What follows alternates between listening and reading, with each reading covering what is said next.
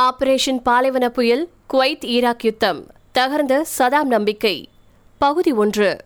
Iraq அப்படின்னு சொன்னாவே போரால சிதஞ்ச அடிக்கடி குண்டு வெடிக்கக்கூடிய நாடாதான் நம்ம தெரிஞ்சு வச்சிருப்போம். ஒரு சில வருஷத்துக்கு முன்னாடி வரைக்கும் ஈராக் நாடு ஐஎஸ்ஐஎஸ் எனும் உலகையே அச்சுறுத்திய பயங்கரவாத அமைப்பின் தாயகமா இருந்துச்சு. இப்படிப்பட்ட ஈராக் ஒரு போர்க்களமா மாறினது சமீபத்திய ஆண்டுகள்ல இல்ல. ஈராக்ல மிகப்பெரிய போர் அப்படிங்கிறது முப்பது வருஷத்துக்கு முன்னாடி தொடங்கின ஒண்ணுதான்.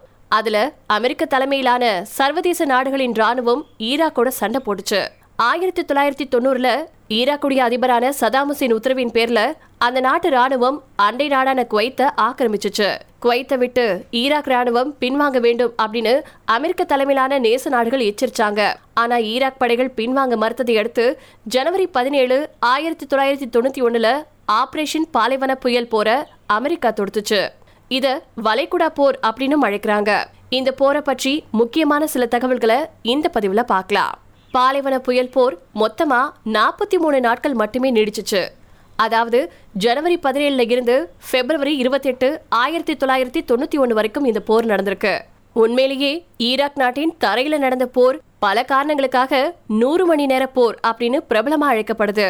ஈரான் மீதான போருக்கு காரணம் ஆயிரத்தி தொள்ளாயிரத்தி எண்பதுகளில் ஈரானுக்கும் ஈராக்கிற்கும் போர் நடந்ததுக்கு அப்புறமா ஈராக் நாடு பெரும் கடல்ல இருந்துச்சு.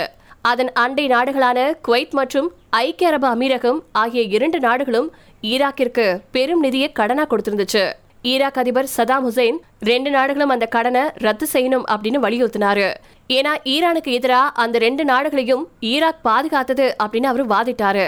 அதுக்காக இந்த ரெண்டு நாடுகளும் ஈராக்கிற்கு கடமைப்பட்டிருக்கு அப்படின்னு சதாம் சொல்லியிருந்தாரு.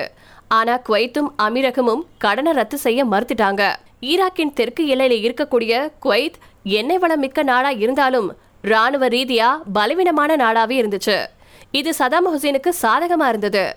மேலும் குவைத்தோட ஈராக்கிற்கு பல ஆண்டுகளா எல்லை தகராறும் இருந்துச்சு.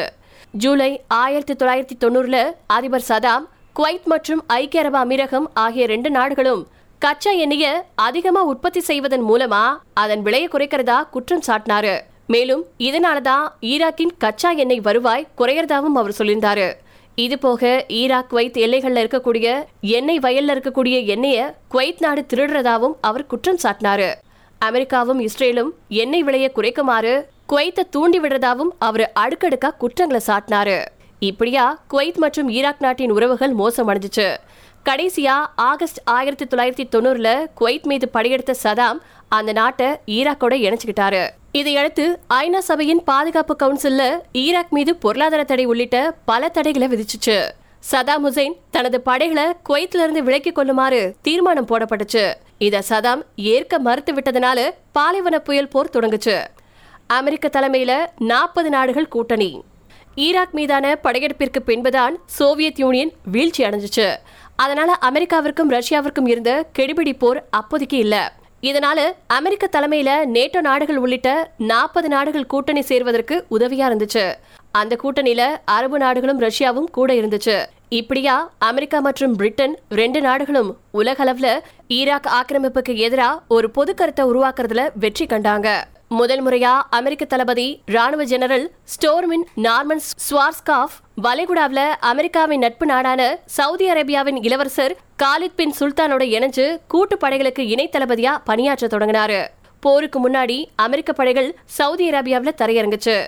இப்படியா அரபுலக அமெரிக்க கூட்டணி ஈராக் மீதான இந்த ஆபரேஷன் பாலைவன புயல் போருக்கு உதவியா இருந்துச்சு. ரகசியானில் விமான தாக்குதல். ஆபரேஷன் பாலைவன புயல் போர் முதல்ல அதிரடியா விமான தாக்குதல் மூலமா தொடங்குச்சு. அதைத்தான் ரகசிய அணில் அப்படின்னு அழைக்கிறாங்க.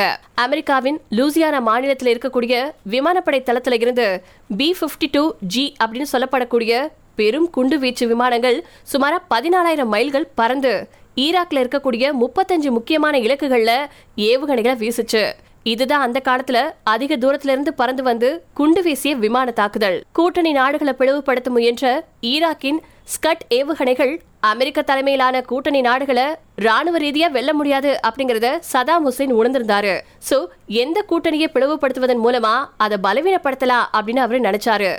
அமெரிக்காவின் ரகசிய அணில் விமான தாக்குதலுக்கு பதிலடி கொடுக்கக்கூடிய வகையில ஈராக் ராணுவம் இஸ்ரேல் மற்றும் சவுதி அரேபியா மேல ஸ்கட் ஏவுகணைகளை ஏவுச்சு. இதன் மூலமா இஸ்ரேல் திருப்பி தாக்கும் அப்படின்னு சதாம் எதிர்பார்த்தாரு. இஸ்ரேல் அப்படி போர்ல இறங்கினா அது விரைவில் அரபுலக இஸ்ரேலிய போரா மாறும் அப்படின்னு அவர் நினைச்சாரு. ஆனா இஸ்ரேலின் பாதுகாப்புக்கு அமெரிக்கா உத்தரவாதம் அளிச்சதன் பேர்ல இஸ்ரேல் போர்ல இறங்கவே இல்ல. இப்படியா கூட்டணி பாதுகாக்கப்பட்டுச்சு. ஈராக் ஏவிய ஸ்கட் ஏவுகணைகளை வழிமறைச்சு அவற்றை வெடிக்க செய்யும் பேட்ரியாட் ஏவுகணைகள் இந்த போரின் போது வெற்றிகரமா சோதிச்சு பார்க்கப்பட்டுச்சு. தாக்க வரக்கூடிய ஏவுகணைகளை வழிமறைச்சு தாக்கக்கூடிய ஏவுகணை திட்டம் ஆயிரத்தி தொள்ளாயிரத்தி அறுபதுல இருந்து இருந்தாலும் பாலைவன புயல் போரின் போதுதான் வெற்றிகரமா பயன்படுத்தப்பட்டுச்சு. போரின் முதல் நாள்ல சவுதி அரேபியாவின் தஹ்ரான் மீது ஈராக் ஏவிய ஸ்கட் ஏவுகணைகள் பேட்ரியாட் ஏவுகணை இடமறிச்சு தாக்குச்சு. இதுக்கு ரெண்டு நாளைக்கு அப்புறமா அமெரிக்கா பேட்ரியாட் ஏவுகணை பாதுகாப்பு அமைப்பை இஸ்ரேலுக்கு வழங்குச்சு.